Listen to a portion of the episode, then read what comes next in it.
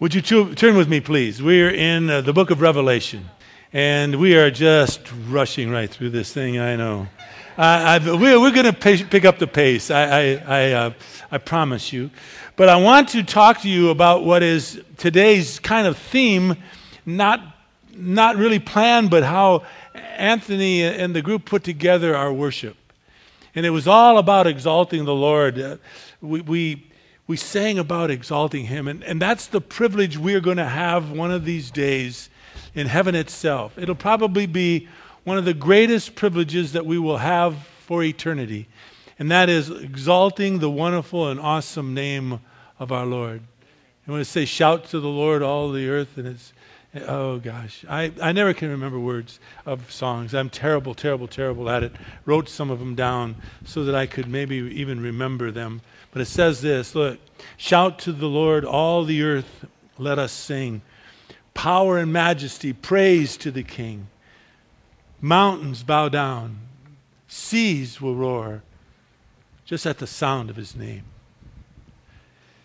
In Revelation chapter 11, we are now at the end of the prelude, at the end of the interlude, at the end of the pause between chapters 10 and 11. Now, um, truly all hell is going to break loose. Hell will be opened up. Uh, the bold judgments will, will, will fall on the, on the earth and they will come in just rapid, rapid order. The second woe, it says in verse 14, has passed. Behold, the third woe is coming quickly. It says in verse 15 that the seventh angel sounded, and then there rose loud voices in heaven saying, The kingdom of the world has become the kingdom of our Lord and of his Christ. He will reign forever and ever. The 24 elders who sit on the thrones, that's us before God most commentaries will tell you that they believe that we, the church, are the elders. The 24 elders who sit on the thrones before God fell on their faces and worshiped God, saying, We give you thanks, O Lord God the Almighty, who art and who was, because you have taken your great power and have begun to reign. It goes on to say that the nations were enraged, and your wrath came, and the time came for the dead to be judged, the time to give their reward to the bondservants, the prophets, and to the saints, to those who fear your name, small and the great, and to destroy those who destroy the earth. The last verse says, The temple of God which is in heaven was opened, and the ark of his covenant appeared in his temple. And there were flashes of lightning, sounds and peals of thunder, and an earthquake and a great hailstorm. It just, it just demonstrates for us to read the power and the mighty and the majesty of God. Father, would you please open our eyes to behold wonderful things from your law? Would you please, dear Father, as you see fit, teach us today? Move me aside so that all that you would like to teach each of us individually might take place. I pray, Father, your blessings upon this time. As you did the last two services we had, would, would this one be, Father, just similar in that respect, that there would be a, a sense of your presence and, and you would teach us, Father. Thank you so, so much, Lord, that you are so gracious to us. All these eight years that we've been open, Father, you've allowed us to to gather together and worship your holy and righteous name. We can never thank you enough, Father. And so we do so as best we know how. We just simply say, Lord, thank you. Have mercy on us, and may we glorify your holy and majestic name. We pray in Jesus' precious name. Amen. Now, let's take a look at what we have to, to study here. What we have seen at this particular juncture is the two witnesses that, that God had placed on this earth all of a sudden were killed. The beast that came up out of the abyss killed them. And the people saw them lying in the street for three and a half days. They didn't, they didn't give the dignity of a burial. And people were rejoicing, exchanging gifts with one another because of these two who they said in verse 10 tormented, tormented those who dwelled upon the earth. That meant unbelievers. It's amazing. Torment. Basically, what they were doing was sharing Christ with them. They were telling them they needed to repent of their sins and come to trust and believe in Jesus Christ. Torment. Torment. You know, people of God have been persecuted throughout history for telling people to repent of sin, to come to trust in Jesus Christ. And if you know Jesus Christ as your Lord and Savior, you then best realize that the world is no friend to those of us who want to walk with Jesus Christ. But God says, as we learned last week out of the book of Hebrews, the 11th chapter, 38th verse, He says, The world is not worthy of those who walked with Him. I, it's a paraphrase. But basically, that's what he says. Those who, who represented him, those who lived for him, he said the world was not worthy of them. And I hope us. Well, in verses 11, 12, and 13, God brings these two witnesses back to life. They stood on their feet, and we are told that the breath of the breath of God came into them, and God, with a loud voice, said to them, Come up here into heaven. I meant to read, read to you last week. I want to read with you now Paul's reassuring words to you and me who know the Lord of how he is going to care for us when it comes that time for us to be with him in heaven.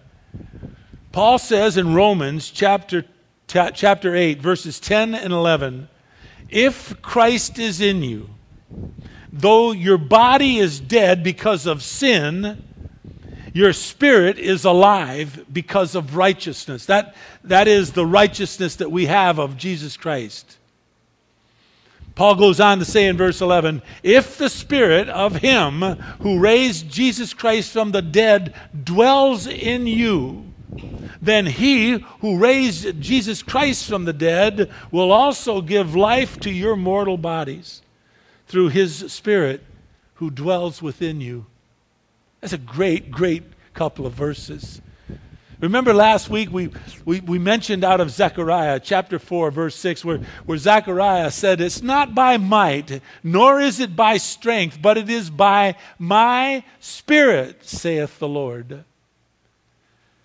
Your ability to have life, what keeps you and me alive today, tomorrow, and yes, forever, is not our strength or our might. It's His Spirit that lives within us. Well, with that, in Revelation chapter 11, the, there was a, a great earthquake, and, and a, a, a tenth of the city fell, and 7,000 people were killed all at one time. But very interestingly, it says the rest were terrified and gave glory to God. What we did this morning, praising his name. But it's very interesting that, that they were terrified and, and, and, and some gave glory to God. Well, in James chapter 2, verse 19, we are told this. James says very clearly, You believe God is one? Let me add two words big deal. He says, You do well. The demons also believe and they shudder. You see, it's one thing to be frightened and say, Oh, God, help me. But it's totally another thing to take that, that fear and turn it into respect and love of God and to place your faith firmly in Him and Him alone. Then, and then only, will you find true salvation, true peace. Well, it appears in verse 13. And I say appears. We're not certain, although I, I love to believe this. There is a remnant of some who have trusted and repented over what the two witnesses or the 144,000 Jews or, or whomever, maybe one of their loved ones who have come to Christ. There is a remnant of some who wanted to give God glory, who had come to trust and believe in the, in the God of our heaven. You see, giving God glory is a normal mark of genuine repentance. I want to show you what I want to build this whole message around. And it's about some lepers that, that came to trust in Christ in the, in the book of Luke. Would you hold your place here and would you find with me Luke chapter 17? Matthew, the first book in the, in the New Testament, Mark, and then Luke. Luke chapter 17. We want to talk about giving God glory. Some were terrified, and yet some gave glory to the God of heaven. We learn in and during the tribulation period. This is important, I think. It's reassuring. Giving God glory, as I mentioned just a moment ago, is a normal mark of genuine repentance. Out of respect, in, in Revelation chapter 4, just hold your place in Luke chapter 17. I'll be there in a second. In Revelation chapter 4, verse 9, it says, When the living creatures gave glory and honor and thanks to him who sit on the throne, to him who lives forever and ever. That's true, genuine respect and glory. True salvation. On the other hand, in Revelation chapter 16, as we're going to learn in time, when people became so enraged with God, so deep in their hatred of Him, that nothing would change their mind, but they turned around and blasphemed the God of heaven. It says in Revelation 16 9, Men were scorched with fierce heat, yet and still they blasphemed the name of God, and they did not repent so as to give him glory. Now I ask you, please, to turn to Luke chapter 17. It's such a beautiful, beautiful story. Jesus Christ and the disciples were, were passing on their way to Jerusalem. Look at verse 11 of chapter 17 of the book of Luke. And they were passing between Samaria and Galilee, it says in verse 11. As Jesus Christ entered a certain village, ten leprous men stood at a distance and met with him, met him. They raised their voices and said, Jesus, Master, have mercy on us. Now, by this point in our life of our Lord, his reputation was so amazing that, that people knew that if he just by his word said so, you would be healed. And so these 10 lepers come to him uh, in this city and see him walking towards them. They meet him there and they say, Master Jesus, have mercy on us. It says that he said to them when he saw them in verse 14, Go, he said, and show yourselves to the priests. It came about in verse 14 that as they were going away, they were cleansed. Verse 15 Now one of them, one of them, when he saw that he had been healed, turned back, note, glorifying God with a loud voice. He then, in verse 16, fell on his face at Jesus Christ's feet, giving him thanks. It simply said he was a Samaritan. And then Jesus answered and said, Were there not ten cleansed? The nine, where are they? Was no one found who turned back to give glory to God except this foreigner? This foreigner gives me glory? And so he said to him, Rise, go your way. Your faith has made you well. The real the rendering of that which is more correct says, Your faith has saved you. He stopped to give him glory. I want to stop and I want us to think as we go into this message. I think I already know the answer for most of us here. We're the one of the ten.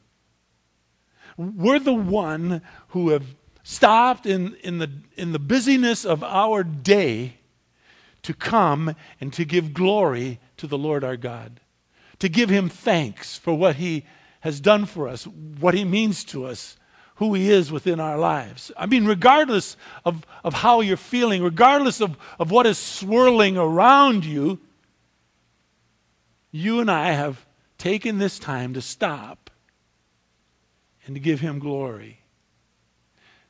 I would encourage you as a way of life to make this a practice. I mean, not just on Sunday. I've, for what it's worth, and, and, and this, and this and, and, and the lint in this pocket's all it's worth. a lot of lint. For whatever it's worth. I've tried to make it a practice that I just don't get up out of bed. When I wake up in the morning, the first thing I do is thank the Lord for this coming day. And I simply ask him, look, I, I kind of talk to him like this if, if you can use me today, man, so be it. I'd love to be used. I mean, it's just have this conversation kind of with him.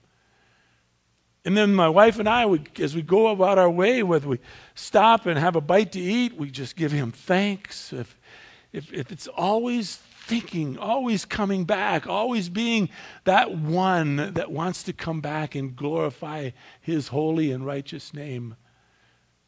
If you leave this, this service this morning with nothing else, I pray that you would leave with, with that mindset to be the one of the ten.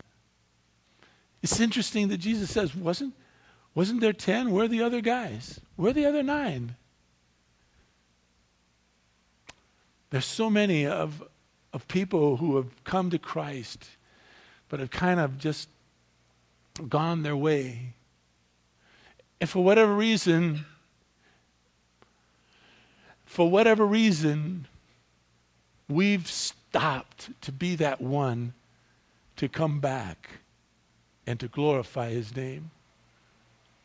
I want us to think about that as we go through this message. Would you turn back with me now to the book of Revelation? And would you look with me as we kind of see a very sobering warning in verse 14?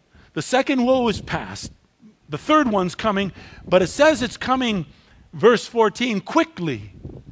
The word quickly there is T A C H U in the Greek. It means soon, it means in rapid order. Now, you need to know something. The seventh trumpet is going to sound in the 15th verse, but the action from that trumpet will not take place until the 16th chapter.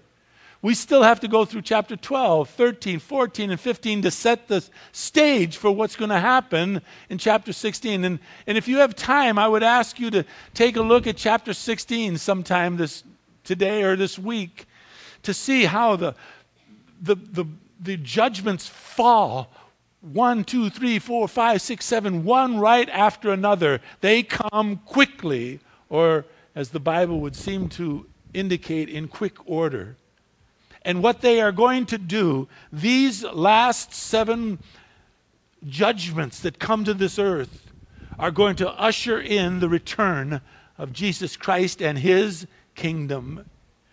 What we have learned now is that it is over with. Satan is done. There is going to be an uprising, but for all intents and purposes, it's over with back in chapter 10 and verse 7, it says, In the day of the voice of the seventh angel, when he was about to sound, then the mystery of God is finished, it says. Likewise, in chapter 15 and verse 1, just before we get into the 16th chapter, John says, I saw another sign in heaven, great and marvelous, he said. Seven angels who had seven plagues which are the last, because in them the wrath of God is finished. It's over with. Although the seventh trumpet sounds in this 15th verse, the judgments that come with it will not come until the 16th chapter. God seems to want to do some business between chapters 12 and 15 before we get into those judgments. And so when the uh, seventh angel sounds his trumpet, read with me verses 15, 16, and 17 again.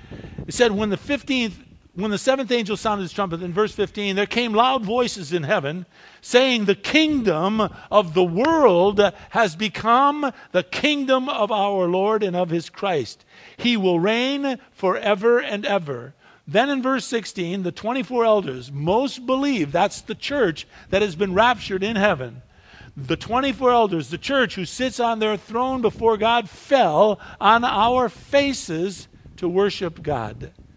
And we said, as verse 17 tells us, we give you thanks, O Lord God the Almighty, who are and who was, because you have given your great power and you have begun to reign. Heaven explodes at this moment in time with joy and worship because Satan's power is forever broken. Jesus Christ from now on will reign supreme. He will reign supreme as King of Kings and Lord of Lords. Why such joy? It's not over yet. We still have to go through chapters 12, 13, 14, 15, and get into chapter 16 when these, these judgments fall upon the earth. Why such joy? Simple.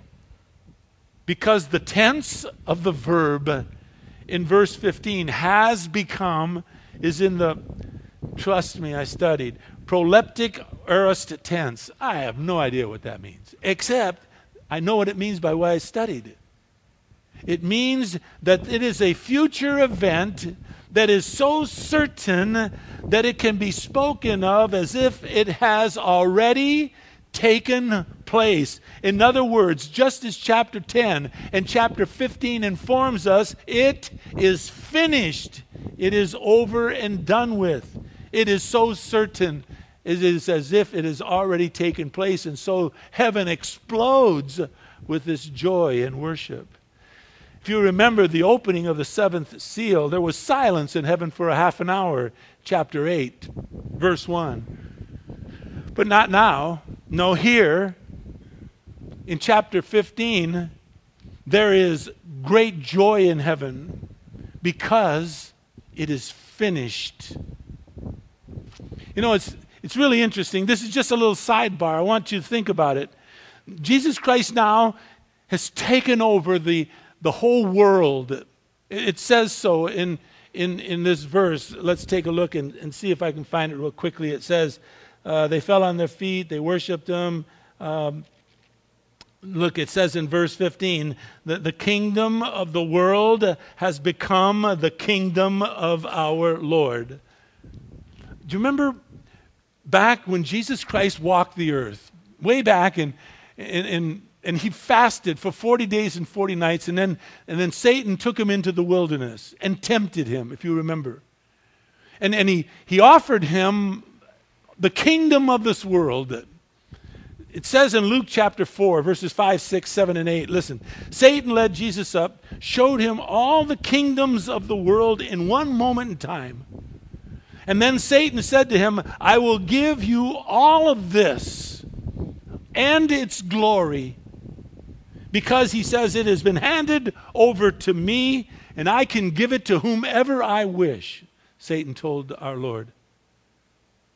You must worship me, though, he said. And Jesus Christ says, No, it is written that you shall worship the Lord your God and serve him only. Well, what was offered to Jesus Christ then is now his for real. It is now all his. And what we learn from that is that God teaches us another wonderful lesson through his life. That in his perfect time, God's best will come to all of us who wait upon the Lord. In Romans 8:28 it says God causes all things, all things, all things in your life and my life to work together for good to those of us who love him and are called according to his purpose. In other words, according to his timing, his care for you. And in verse 15, the use of the singular term the kingdom, not the kingdoms, but the kingdom of the world introduces a very important truth, and it is this. All of the world's diverse diversity that you and I experience today was never supposed to be. Our national diversity, our political, cultural, religious, all of that which we experience today in reality was really only supposed to be one. One kingdom, all under one reign, one rule, one king, Jesus Christ. You see, in reality, that is, in a nutshell, that's the theme of the book of Revelation. That that it is the, the revelation of Jesus Christ, and we see how he triumphs over evil. Good overcomes evil. Our Lord purges evil from this world, and Jesus Christ becomes the single holy ruler of this world, and you, and you, and you, and you, and you, and you, and you, and me, we know him. He's our Savior. He is our Lord and Savior, and one day we will be with Him in heaven, and we will be able to fall on our faces before Him and worship Him and give Him glory. Can you imagine? It is beyond imagination to me. It is one of the greatest privileges that God can. I have no idea what all heaven's going to be like.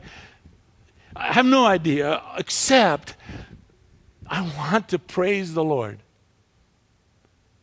Maybe by then I won't just lip sync. You know, I don't sing most of the song. You don't want to hear my voice. But then maybe I'll be able to really worship and praise Him.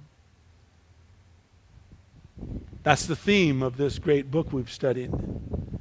Yes, it is finally finished. There is just one kingdom, there is just one king.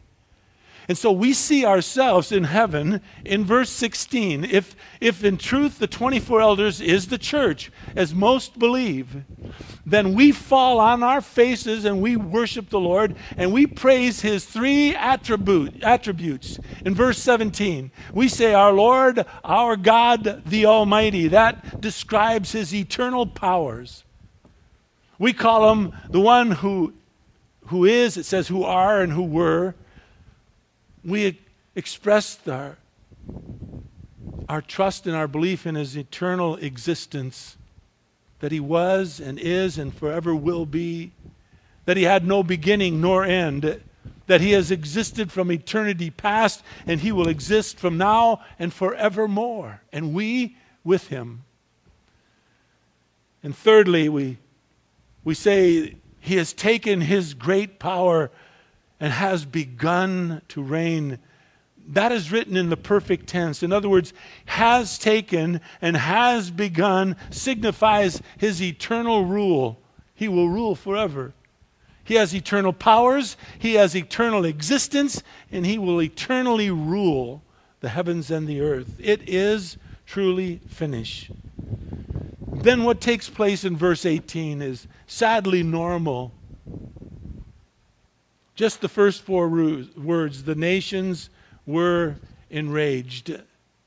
This reveals a stubborn rebellion of mankind that continues right down to the very end, the very core of mankind. Those who dwell on the earth, those who have rejected and denied Jesus Christ as their Lord and Savior. The verb translated were engaged, or enraged, I should say, suggests that there is a deep seated ongoing hostility, not just a momentarily emotional fit of anger, but an ongoing burning resentment against God. And if you can believe it, when we get to chapter 16, these people who dwell on the earth, who have this burning resentment against God, are going to assemble together to make war against him. You would think that the, the judgments that are falling on this earth would, would make them repent, but no. You would think it would cause them to turn from their sin. No. You would think that it would cause them to submit to God. No. No, they refuse to repent. As Revelation 16:11 tells us, they blasphemed the God of heaven and they did not repent of their deeds. Yet, in that same verse, Verse 18 On the other hand, our Lord is going to reward those who are his bond servants. Those of us who fear, respect his holy and righteous name. Whether we be a prophet or a saint, whether we be great or small, it doesn't matter. In the book of Revelation, the end of it, the last chapter, the 12th verse, Jesus Christ declared, Behold, I'm coming quickly. And I am going to bring with me my reward to render to every person according to what they have done. In other words, God has no favorites. He loves all of us who simply trust in Him. And He will reward each of us who serve Him. And the, it says in one of the Gospels, He, he, he looks on favor upon someone who just gives him a cold cup of water, or someone just a cold cup of water. Doesn't ask for a lot. Just that we would be His bondservants. We would fear and respect His holy name whether we be a prophet or a saint, whether we be great or small, doesn't matter to our Lord. It says at the end of verse 18, though he will destroy those who destroy the earth. That's not a reference to those who pollute the environment, by the way. It's, it's rather a, a reference to those who pollute the earth through sin. And then in verse 19, he says that there's the temple of God, the Ark of the Covenant which shows flashes of lightning and sounds and peals of thunder and earthquakes and, and great hailstorm. That shows his power, his authority. In chapter 11, verse 1, it began with John measuring out the temple. Our Lord asked him to measure the temple. Chapter 11 closes in verse 19, seeing the true temple in heaven. But truth of the matter is this concerning the, the temple of God in heaven. Revelation chapter 21, verse 22 tells us John says, I saw no temple in it. He said, Because the Lord God, the Almighty, and the Lamb are its temple. You see, there's really no need for a temple one day because the Lord God, the Almighty, and the Lamb are the ones that we will worship. It is the temple. Let me leave you with this, though let us continue to be that one that continually comes back to the Lord.